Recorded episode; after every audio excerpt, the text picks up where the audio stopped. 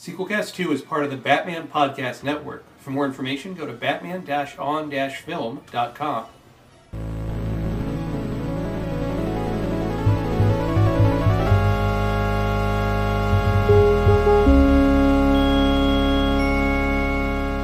Hello and welcome to Sierra Quest 2 Adventure Games Human. It's a exploration of Sierra's graphic adventure games from uh, all the way from Mystery House to Gabriel Knight 3, Blood of the Sacred, Blood of the Damned. I met Bradley Shirky with me as Thrasher. Hiss. Yes, um, if only Tim Curry could have voiced that snake like he did in the Adam and Eve uh, cartoon, one of his If- first, first uh, voiceover gigs. If anyone could have voiced characters in this game, but sadly the technology had not yet been developed.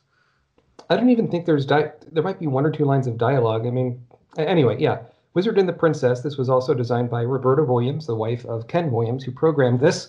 Mystery House was was such a huge hit that um, you know they had to do another one. These both came out in 1980, the same year. They had a good workflow. I assume they were using the same engine and everything. They had a different um, artist, I, I believe. I don't think Roberta Williams drew this and Well, the graphics are slightly more refined, but it still has that same look of like hand drawn line art that was scanned using the best equipment available at the time and then Yeah. Colored in different ways. And this, there are several different releases of this uh, game uh, for several different systems, all with somewhat uh, different graphics, such as classic dithering graphics like we saw in Mystery House, but also up to uh, there was, I believe, there was like a, a Macintosh and international PC release that had something akin to full color. and that the Apple II version was able to use dithering to make it seem like you could do more than six colors simultaneously. This is a colorful game, uh, albeit somewhat limited, but for the time, you know, compared to Mystery House, which was just white lines on a black background, this, you know, has color.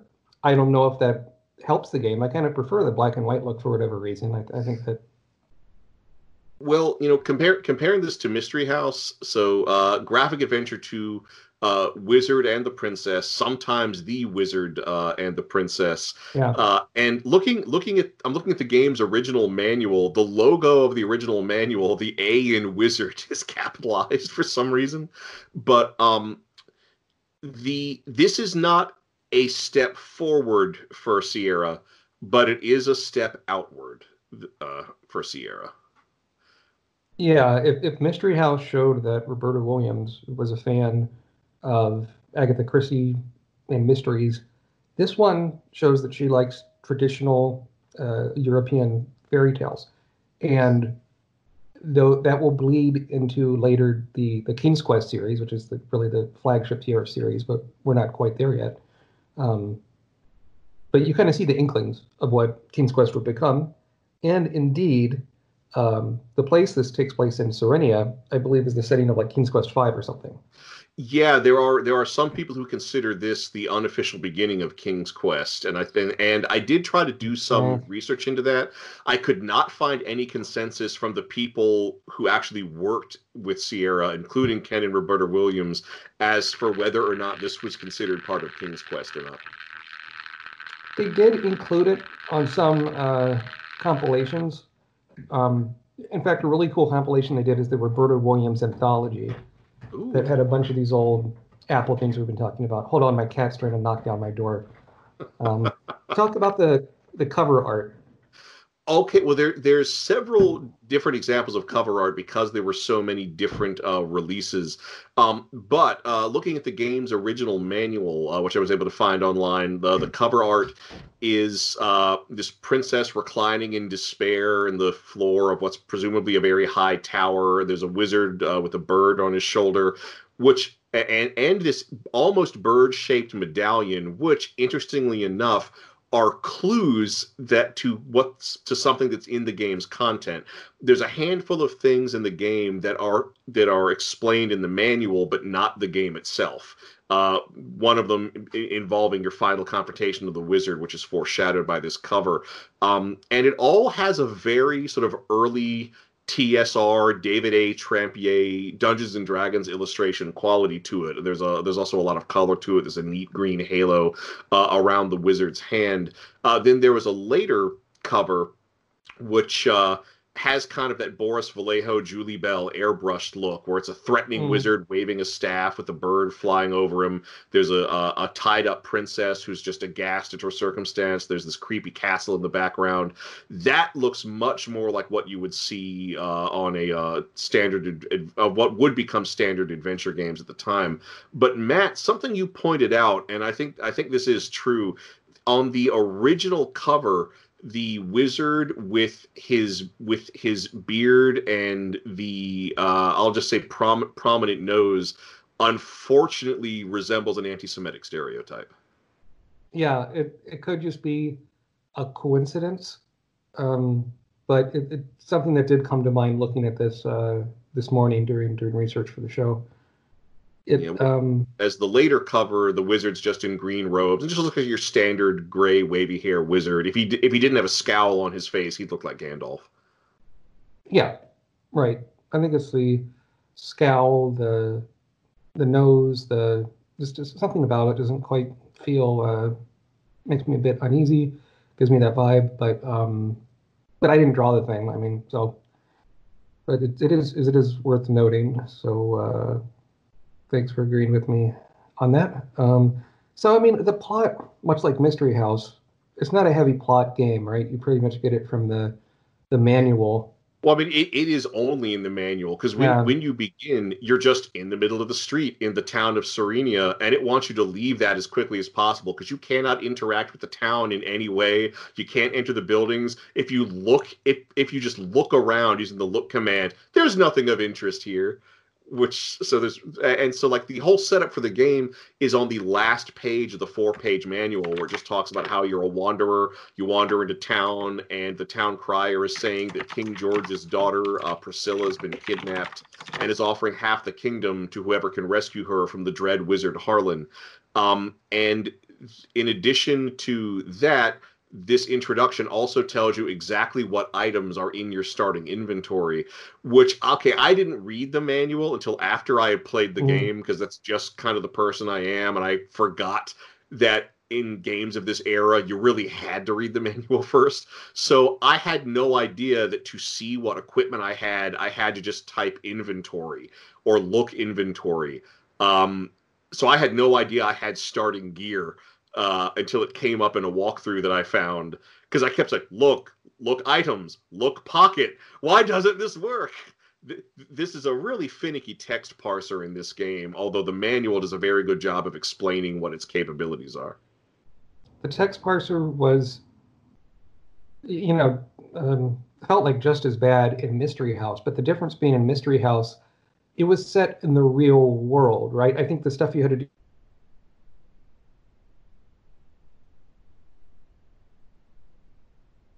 it was pretty in in this because it's like fantasy and there's magic spells and stuff there's much more opportunities for players to to get stuck. This game is a lot more obtuse.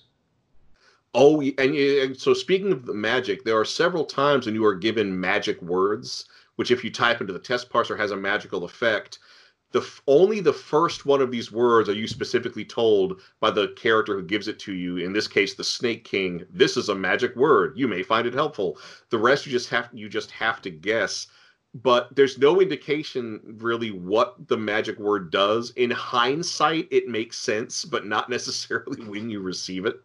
Um, also i really did some digging there's a magic word that you're just expected to know. No one gives it to you. It is not set up in the manual. It is not set up in the game. But there is a mag- there is a there is a magic word you that if you don't use, you will not get out of the first third of this game. Which one is that? A hocus. Do you remember this one? I do. So you know, Hocus from Hocus Pocus, the classic Hocus, magic yeah. word. About the end of the first third of the game, there's a chasm that you need to cross. There's ah, the no bridge, way to cross yeah. it. You know, you cross it. You type in Hocus. That magic word summons a bridge. That word is not mentioned before. It is not mentioned since. And I did do some experimenting with the text parser. And one mm. of the things I did is I typed in some of the magic words on the opening screen hiss, the magic word I mentioned at the beginning, which turns you into a snake, that does work on the opening screen. Hocus does not work anywhere other than the chasm. Good find, yeah. And you're so, not even I mean, told like the magic word doesn't work here. It just says I don't know that command. yeah. So one thing about this game, uh, something I, have really thought about a lot, is I've, you know, I, studied game design in college. I, have dabbled in indie gaming over the years, uh, game development, and bigger isn't always better. I think is the takeaway from Wizard and the Princess. Mystery House was a very compact game, yet had its problems. Uh, but you could I found it pretty enjoyable. This game, it's a much bigger world. I don't want to call it an open world game, but like you go in the desert, you shrink to the side, you turn into a snake and go through a tiny cave uh, opening in the side of the cliff.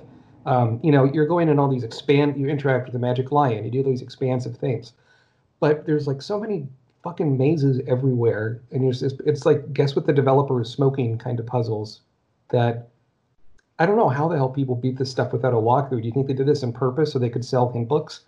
Uh, well, I guess not because I couldn't find any hint book. There's just mm. like uh, they, they talk about how you can ask your favorite the clerk at your favorite game shop for a hint, which makes me wonder: did they provide shops with walkthroughs? That would be an interesting eh, promotional thing for both the game and the shop. Question. But but also there's you know the old Sierra helpline, which the manual even specifies: call us during reasonable West Coast business hours, because I believe that was just their home office number. Oh God, I yeah I think I, I read a, an article on um, the Digital Antiquarian, and they were mentioning that uh, they would get phone calls like at three in the morning, like people would call like, "What do I got to do? I can't kill the snake." Um, I would even argue the beginning of this game there's some RPG elements with the combat because you have snakes everywhere.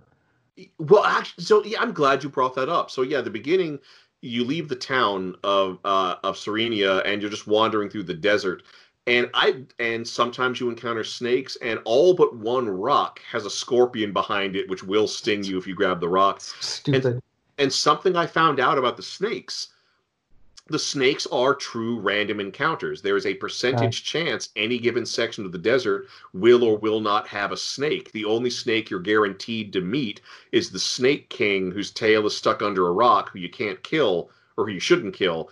And if you free the snake king, he gives you the magic word hiss that lets you transform into a snake. Um, and so yeah, yeah, and and it, and it makes me realize I think there are some classic adventure games that could benefit from random encounters.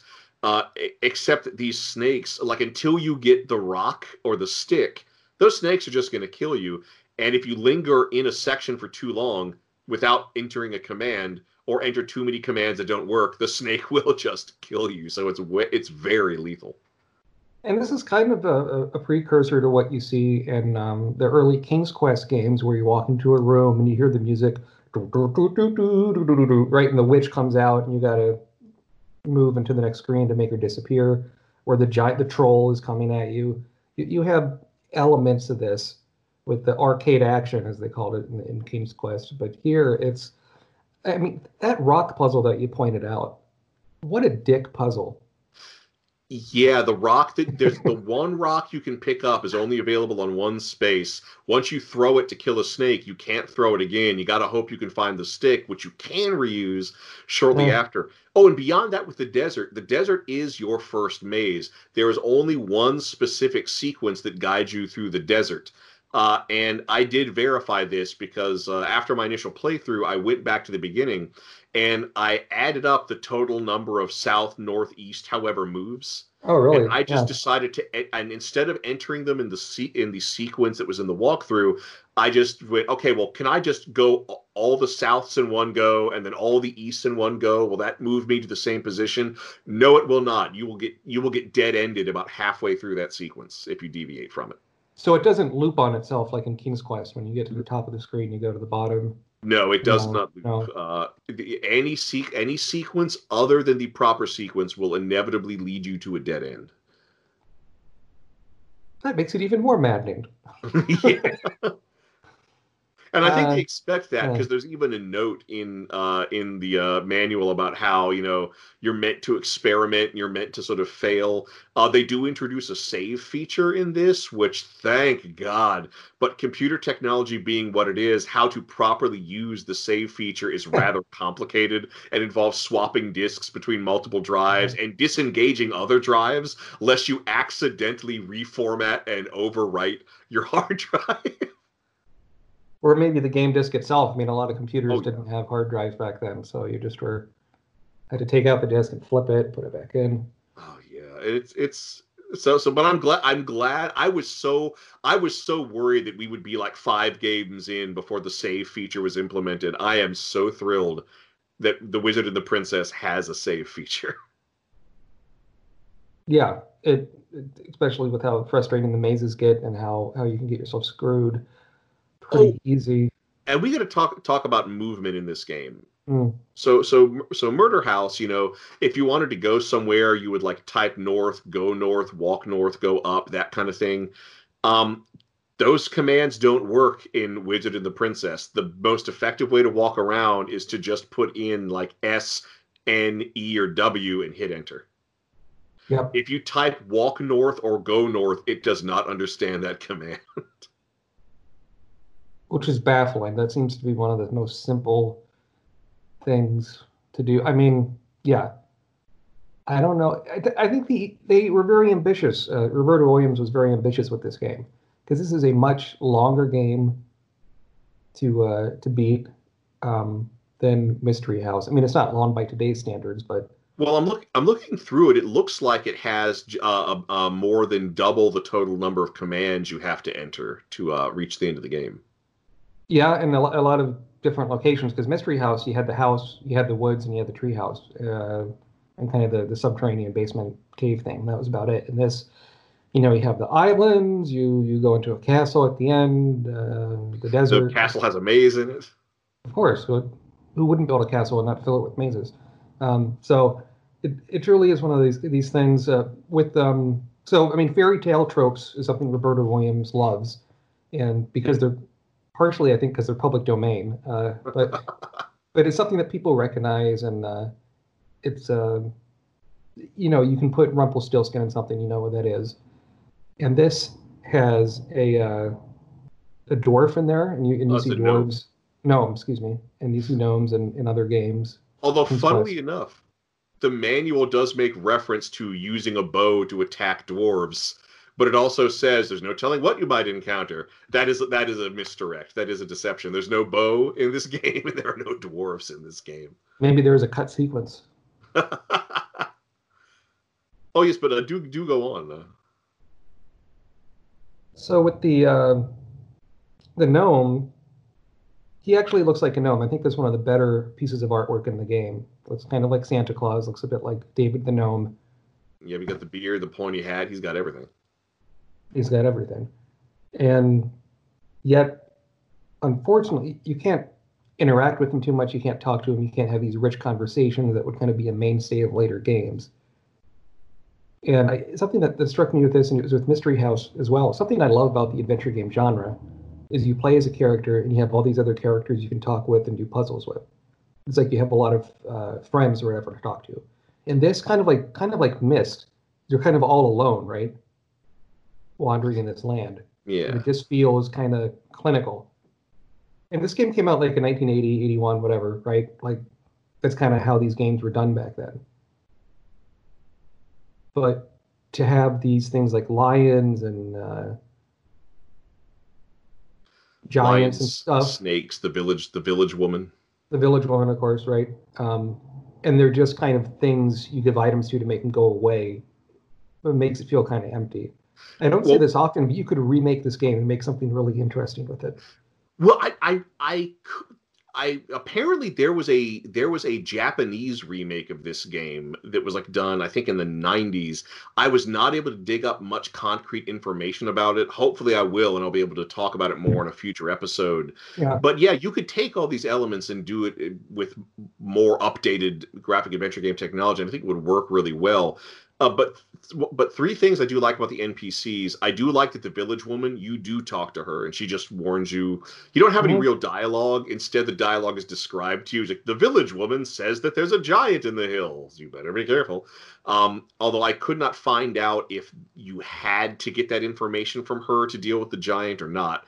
Um, the uh, there's of course like the various animals you give food to which for some reason for the lion it's bread and not meat which is very Yeah. counterintuitive. Um, nothing would indicate that the lion prefers bread or maybe he's just that hungry. Um, the other thing i uh, other thing i like the gnome the gnome if you interact with him will steal your stuff. He will also steal your stuff if you don't act interact with him at all. Once you leave his space the gnome has stolen some of your stuff and you have to eventually get it back.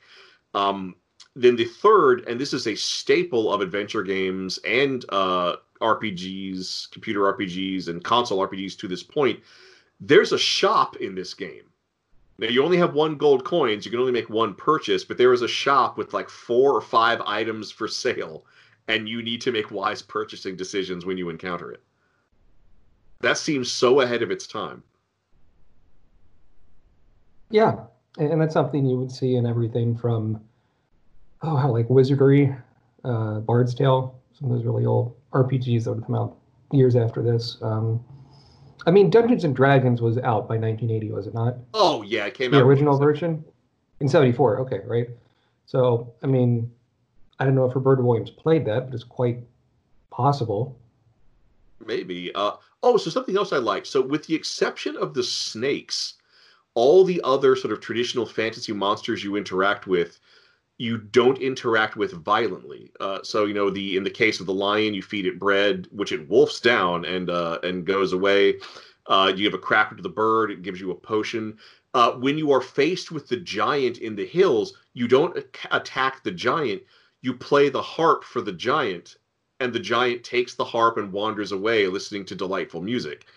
I love that that's how you get past those threats. Like the only monster that's really like a dick is the gnome, and uh, you get your stuff back uh, just because it's bad at picking out hiding places. Sure. I mean, like you said, with the giant and the harp, that's a Jack and the Beanstalk reference. I, I think you you come into this game and you're supposed to know these fairy tales, or, or like the you get the parrot, you have to feed him a cracker. Polly wants a cracker, kind of thing. Well, because you find a cracker in a cactus, like you do.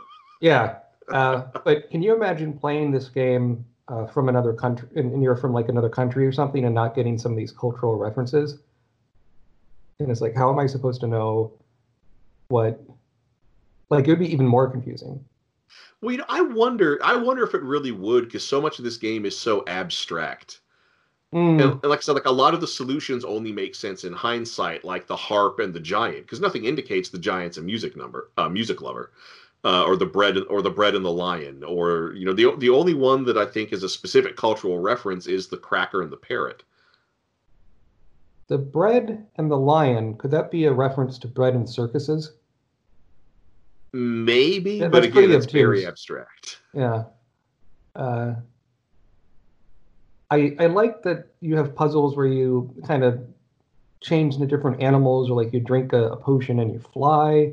Uh, that that magic in the story is something you'll see later in the King's Quest games, and it's uh, it's very whimsical to uh, to get from place to place. That's true. I like I like all the different transformations. Even the transformation is in King's Quest Five, right? Where you have all the you're battling the wizard at the end, you keep on transforming. I believe so, and that Yeah. actually And that is how you defeat the wizard in this game because you use Yeah. the horn to lower the drawbridge of the castle, which kind of makes sense. That's you would you would signal a castle like that on the approach because I don't know if you've ever dealt with the drawbridge. Real drawbridges take quite some time to lower and raise, so you want to give the castle advanced warning. But you get through the uh, complicated maze in the castle, and there's a tower you can go up, and this is infuriating. There's a tower you can go up. Nobody's in the tower, so you have to go down. Then you got to go back up. And when you enter the tower a second time, there's a bird in, in it. Again, this is not foreshadowed unless you look at the clues on the box art. But that wizard, that hmm. the bird is the wizard transformed. So you rub the gem on your magic ring, and you transform into a cat, pounce on the bird, and eat it. Yeah. And then, of course, you know, later as you go back into the castle, do another maze, you find a frog, which you kiss, turns into a princess. So that's another fairy tale connection. Uh, then you find a closet. In the closet are shoes with whoosh written on the bottom. You put the shoes Oh. on, say the magic word whoosh, spelled with two O's, and the shoes let you and the princess fly back to Serenia, where you are greeted as a, as a hero and you get half the kingdom. I like that you end on the screen that you begin at. I thought that is a nice full circle good touch. thing. I just wish I wish something was different. I wish there were people celebrating. I wish there were Yes. banners held high. I wish there was a happy king. Uh, like the, the town Serena Right, really right. does just seem like a ghost town, and you know surrounded by desert, so there's no agriculture going on. It looks like a Wild West town, which is very odd with all the fantasy stuff going on. I thought I'd, I would see a cowboy or something on a horse. I think it's the cactuses that do that. Yeah, that's true. That doesn't help. Um, I, it kind of like scattered all around. You see things like lockets and treasure chests, and they have little random notes. Which you can't read. Right. like you have to read to progress through the game but when you say when you type in read note it just says this note is covered in strange writing that that almost feels you know what that feels like that feels like you were supposed to get information from the note and that was just filler text for playtesting purposes but then they Mhm. had to meet a tight release date and never went in and put in the text because i feel like maybe that's where you're supposed to get hints about the magic words You think they're just trolling the player? I don't think they're that well. That even at their worst, I don't think Sierra was ever intentionally trolling players. I just think they listen to their worst puzzle design instincts on occasion. Right. Um, I mean, yeah, I, I'm looking at this uh, fact here in GameFAQs. There's like dozens and dozens and dozens of rooms in this game, compared to maybe the three dozen rooms in uh, Mystery House. I mean, this is Oh, you know, yeah. several times the size of, of Mystery House. Uh, that is a fantasy setting that they didn't just do like Mystery House Two. Is interesting. Yeah, br- branch, branching out like this was definitely the right call. Like I said, it's not a step up; it's a step outward in every sense of the word. And um, on the you have the manual in front of you, right? It looks like the price was thirty two ninety five Uh, I am. Let me see. on the cover. It just says- Yes, the the suggested retail retail price is thirty two ninety five in nineteen eighties money. which would be over a hundred bucks Really? Did you find in, converted? in today's money. Uh, I, I, I can. Yeah, let me let me do that. Uh, convert eighty. One dollar in 1980 is equivalent to about 313. Wow. Okay. Not Well, to mention, and computers were much more expensive back then. well, we've been through like what four recessions since this game came out, so I guess that makes a kind of sense. At least maybe soon to be a fifth. I don't know. Uh, yeah, it's really Oh, it also contains one hundred percent machine language. assembly. Yeah, so making it that makes the game run faster, um, among other things. And it sold over 60,000 copies. I mean, this was a big success, once again, um, for Sierra. And that. Have you ever? You mentioned uh, Scott Adams before, the adventure game designer. I think uh, I know we've talked about him. I don't think we've mentioned Yeah. him on this podcast. Oh, you don't think you mentioned him? Um, have you ever played any sold- of his any of his games? I am. Not, I feel like I have to have, but I'm not sure I could name any of them. because he started in 1979 and um, when you when you play these things they're quite the puzzles are very obtuse too and, and like one is just called pirate adventure like the names are quite simple um, but uh, the one the game of his that i played to go on a little tangent here was Questprobe number two spider-man Hmm. He had the license to Marvel and only made three games with it. Um, and I it was the first time I ever saw a text adventure. It was on at a friend's house in Argentina on his computer, and he we were just screwing with the parser. We typed in commit suicide for whatever reason. It was pretty dark as a second grader, I guess. And it says, "I don't know how to commit something. What does suicide mean?" Oh wow. What's the parser's response? I'm like, "That's that's a pretty advanced response. I wasn't expecting that." Oh, so I did I did some quick some quick math. Uh, so based on the game's sales by 1982. Now this is by 1982. There were sales after this and further ports, but I'm just going to use that as shorthand for the initial release in 1980s money. So triple this for modern money. That is eight hundred and twenty-three thousand seven hundred and fifty dollars that they uh, that Ken and Roberta Williams took in from this game. Hmm. Almost a cool million. Well, I'm I'm sure with the with the re-releases and the ports, it it it broke a million. Yeah, I mean, so that you you have a second game, and it it does extremely well is uh, is always a cool thing. And to see what happens with uh, all those games is is really neat to see see the progression. I mean, that's part of the reason why I wanted to do this to show with you Thrashers. We all love this genre, and the Sierra games in particular, although they have their well, anything has its faults, but they were you know you could die in them, right? That was something that made it different from LucasArts games. And to see kind of the germ of what would become King's Quest in Wizard and the Princess was pretty good. Although I uh, I think it's a worse game than Mystery House. I would recommend you play Mystery House over this one. Well, it's the it's the mazes and all the trial mm. and error required.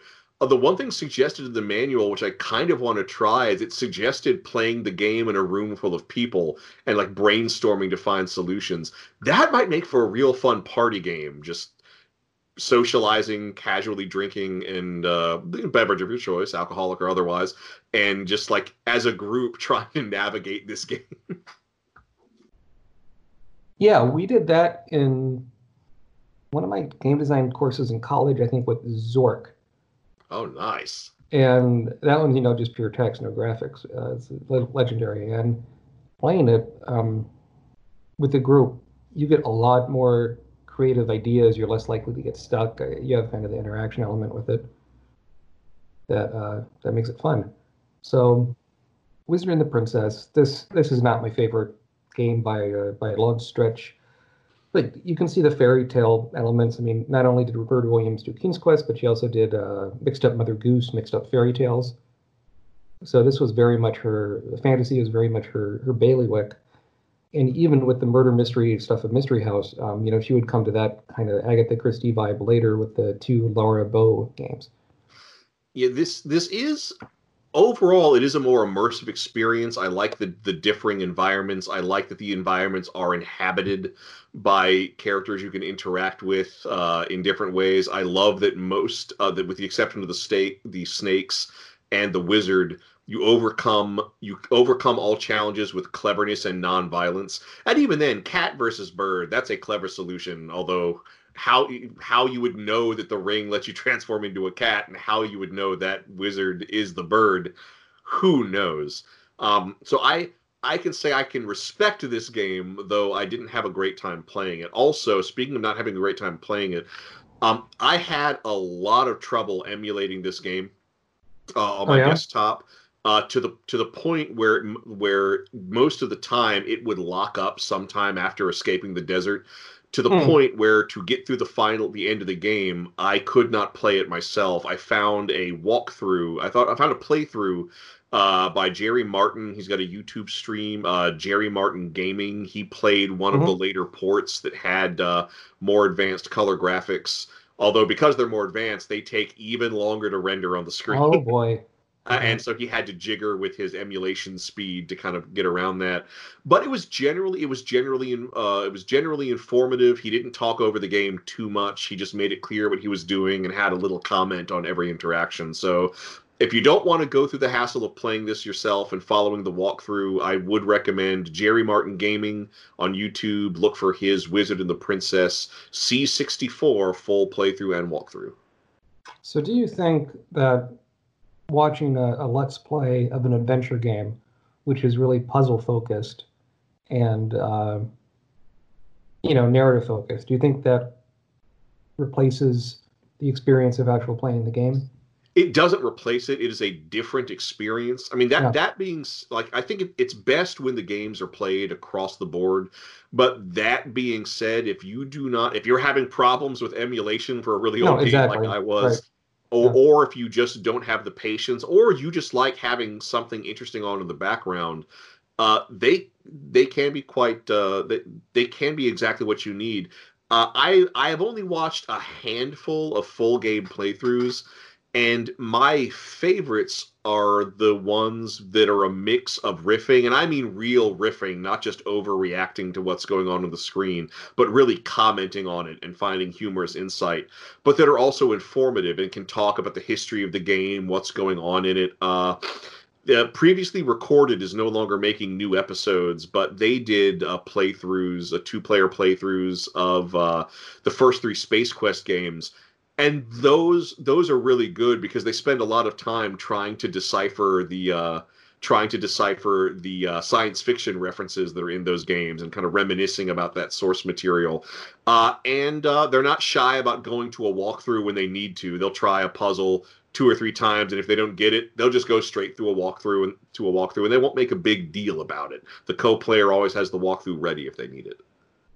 That's nice. That saves time. That makes it a more uh, smooth experience, both the player and the, and the watcher.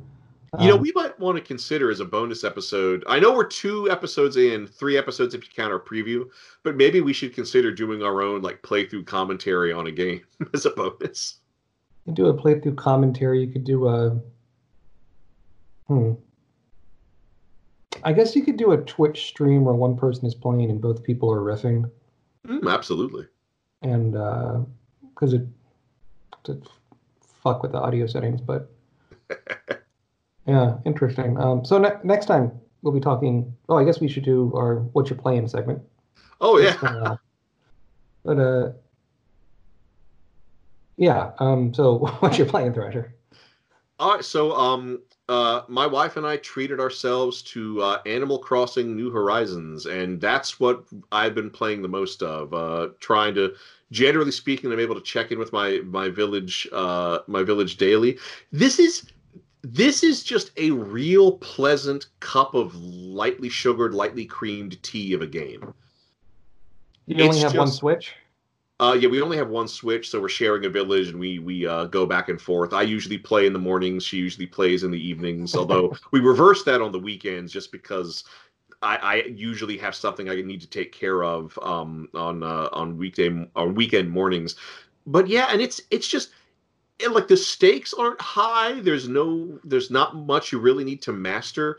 It's just a nice, pleasant game, and I like I like the feeling of being being in kind of a pleasant community, growing your own food, uh, decorating your house. There's just something very, very comforting about that, and and this is that that that comfort is very, very well executed. Except when you're attacked by wasps, uh, then you're in a lot of pain. Uh, that's very nerve wracking. wasps and tarantulas. Those are the only two real threats in the game. Yeah, Vanna picked this up recently, and she she's really uh, likes it and getting into it. And it's something simple enough to play that you can play it while watching TV. And, um, you know, it, it's more than a phone game, but it does have you do a, a lot of sort of repetitive actions. I've, I've been really impressed on uh, Twitter. I've been seeing people throw out images of, I guess later you get maybe like an easel or something, but people are using it to make really interesting artwork. Yeah, you can create, like uh, you can create artwork. You can also make your own custom texture maps in the game, which can be exported to other people's games. One of which in uh, in Portland, Oregon, and uh, over here where I live, um, the airport had famously ugly carpet, and then they decided to replace it with other ugly carpet. So they, they made quite a bit of money selling squares of the old carpet. And people made both versions of the carpet in Animal Crossing as a texture. So I, I have to wonder why is there so much ugly carpet in the world? Is is it just cheap? Is that the only reason? Because some ugly carpet is so noisy, it can't possibly be cheap to produce. It's so over designed and so full of different pigments. It's it's a choice. It's an aesthetic. I would say you'd want that. Aesthetic. Yeah, I, sure. Uh, I you know I'm asthmatic. I, I'm not, are you asthmatic? I'm not sure. Uh, but, uh, no, I am not. No, asthmatic. you're not. Okay. But um, so I, I, really don't like carpet. I, I, would rip it all up if I could. Um, not to mention if animals have accidents on that, you know, it becomes a harder thing to clean. Oh. Uh, but anyhow, talking about dog piss, uh, what I have been playing is Final Fantasy VII Remake Oh, yeah. on? PlayStation 4. Um, I'm not that far into it. It. It's good. The battle system is really different. It's a good compromise between Kingdom Hearts and Final Fantasy 15. So it's more actiony. Um, although you can go into the menu to cast a spell or do a, a, a what do you call it? A, a move with your like a, special move with your sword or whatever, and hot swap between the characters. Um, one thing I will say that I I don't think is a spoiler, and I think Square Enix has been misleading with its marketing, is it's not the whole game. I heard they changed the ending, but they, there's actually excised content. It it ends. It, that could be called a spoiler of where it ends. I, I just know it already from reviews, but they did um, change quite a bit in it and give it a bit more personalities, which I think you would you'd have to. Like I'm fine with that. If you're going to remake a game and do it blow for blow, why remake it that way? Um, but improving in some way with the with the dialogue, with the character interactions. But there's quite a bit of the game left to go. And they haven't said how many parts it's going to be, but it's not called Final Fantasy VII Remake Part One. It's just called Final Fantasy VII Remake. And the cover looks like a you know updated high def version of the cover of the original PlayStation game. Hmm. But the, the gameplay length, if you do everything, I think it's uh, look. I looked at howlongtobeat.com, and it's like between 30 to 50 hours, which you know is a good length. And as I get older, I prefer things that are shorter and shorter because I have less time. Um, because I'm doing a lot more of my writing now, which is fun. But uh, so I, I like I, I I like it. I think if you've played this without playing Final Fantasy VII, the original, you'll be a bit confused because they make a lot of references and, and things.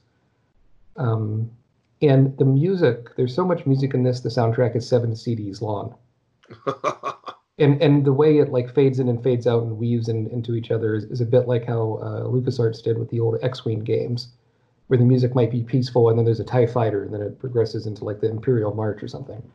It's uh, it, it's really well done. I would, I- I'd recommend it with just a, a caveat of, it's an action RPG. It's not pure turn-based, so know that going into it. And uh, you should probably play Final Fantasy VII to get the most out of playing this one.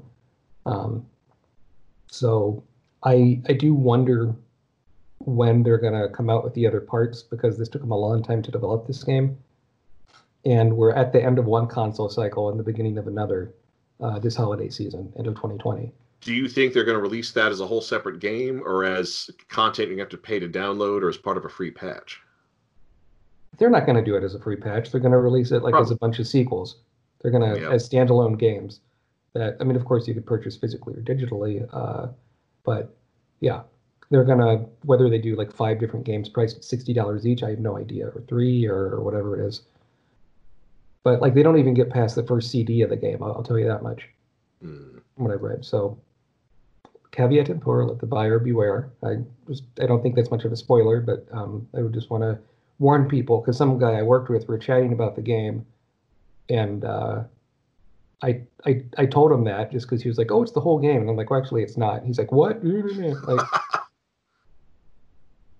so there you go. Um, and then something I, I doubt I just bought it, but I haven't had time to play it yet. But it's gotten good reviews. Is Streets of Rage Four.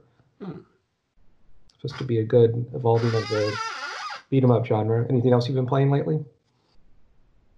I'm sorry, what was that? The you broke. Oh, up. it's a good uh, kind of evolution of the beat 'em up genre, like Final Fight and the old Streets of Rage.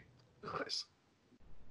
Have you been playing any other games lately, or is that about it? Animal Crossing? not um not console games uh be, to to sort of to sort of keep my own creative juices flowing but also to uh to help keep uh people's spirits up and engage with a few friends i've been running a lot of tabletop rpgs through roll 20 which is a uh website that Hmm. has you know that, that'll that'll handle mapping and dice rolling for you. It has text uh and and document sharing. And so that's it's it's it's the tabletop experience but ported into a digital format. Does it do webcam stuff too, or? Yes yes it does. Oh, and, and it works pretty well?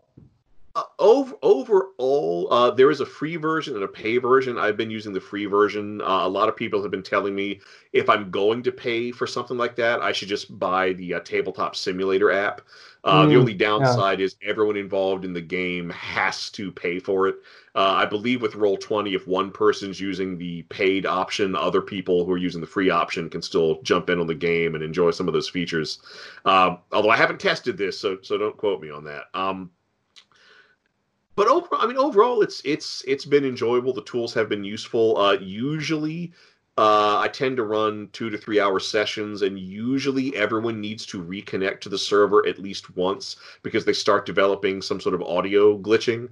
Uh, uh, and I'm not entirely sure what causes that. I'm not sure if it's if it's the system, the servers, or just our own internet connections.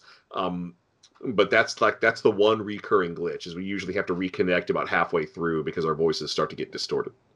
I would guess all of the above. Um, we're recording this in the middle of the uh, COVID 19 epidemic, and uh, is epidemic the right word? I think it is. But uh, Uh, epidemic or pandemic. I'm not sure of the technical differences between Hmm. those those words, but I've heard them both used interchangeably. and um, you know, so so people uh, working from home and, and whatever, it the internet is being hit harder harder than ever before, Mm. and there's not always the best infrastructure for it. Uh, and also with long calls, whether it's your your D and D sessions through the D20 program or um, these things we record with a podcast, right? It can there'll be delay after a while for whatever reason. It just kind of craps out. You got to restart it to get all the gremlins out of the works.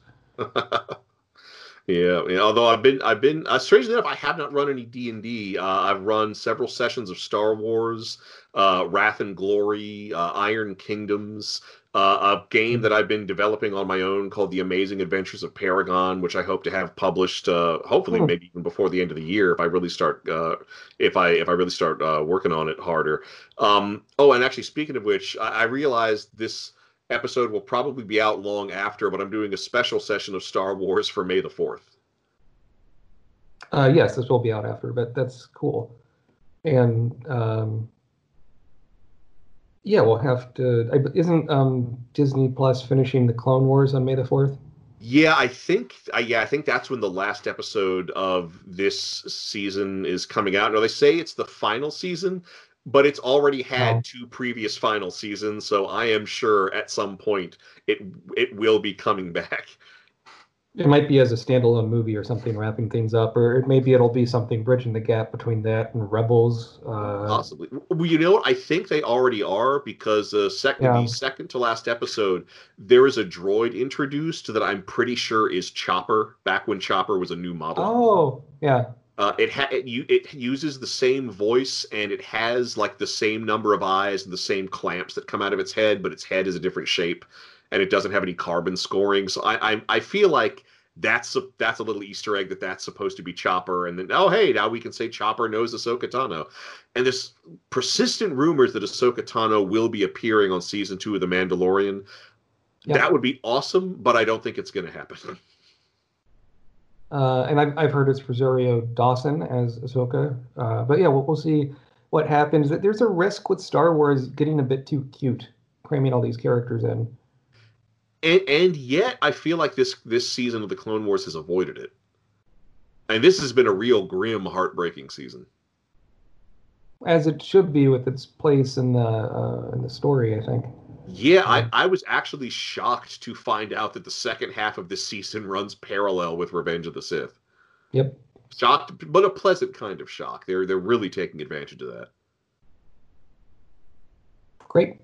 So uh, next time on Sierra Quest to Adventure Game is Human, we are going to look at High Res Adventure number zero, Mission Asteroid. Nice. It's a sci-fi setting, again designed by Roberta Williams, programmed by Ken Williams, and came out in 1980 on the Apple II, so the same year originally as uh, the past two games we've talked about. Uh, This- Mystery this- House. Makes me so happy because science fiction is my first love. So I'm I'm so thrilled that three episodes in we're going to get to do a science fiction game. I've thought long and hard about that. If I prefer science fiction or fantasy, um, and I'm really not sure. That's a hard. Hmm. I might prefer fantasy, I guess, but certain but I do like robots. Well, thankfully, you don't have to pick just one. I know, I know. Then I, If, I if think someone put the- a gun to my head and said, "What are you going to do?" Like, I don't know, what book are you going to buy? I might pick something with a a dragon on it instead of something with a rocket ship. that's a weird crime that you would think happens all the time for the number of times people bring it up.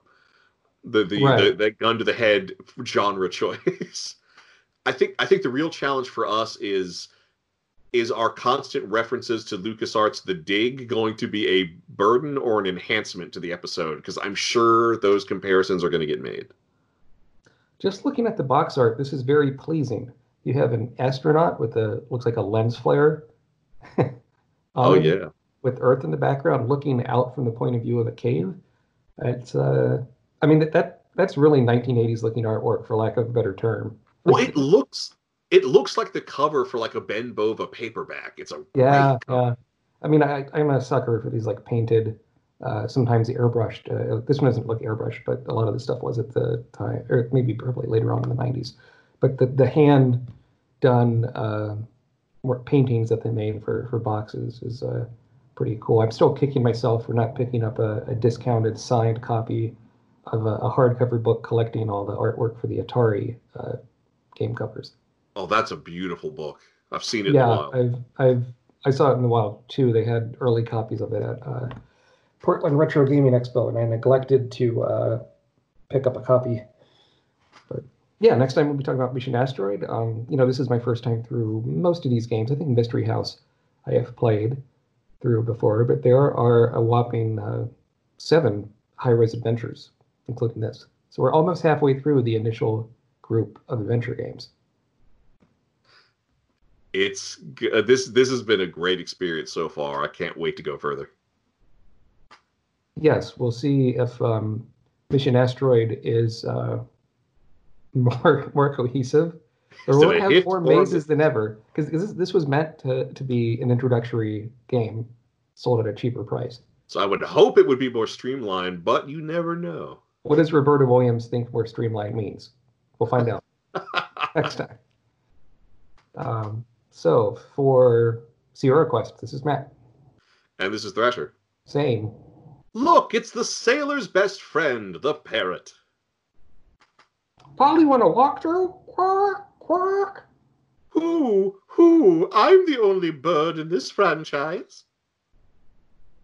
What I want is Sierra to, as DLC for these old games, pay John Rhys Davies to just narrate everything. Oh, that would be gorgeous. You cannot go north. I mean, I don't know how you would figure out all the different, like, Well, I mean, there can't be things. that much possible text, and then no, I don't, I don't think so. But it's like, you I- I- cannot go north. The gnome has stolen from. That sounds like Christopher Lee.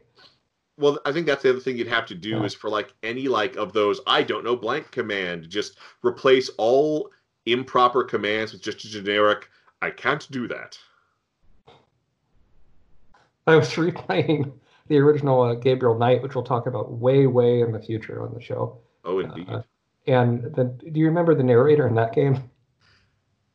it's been so long. Yeah. No, I don't. Uh, it, it's a, it's a, I believe the right term is a Creole, uh, heavily Creole accented, and, and she speaks kind Yeah, of Yeah, because the character's supposed to have a Creole accent, isn't he?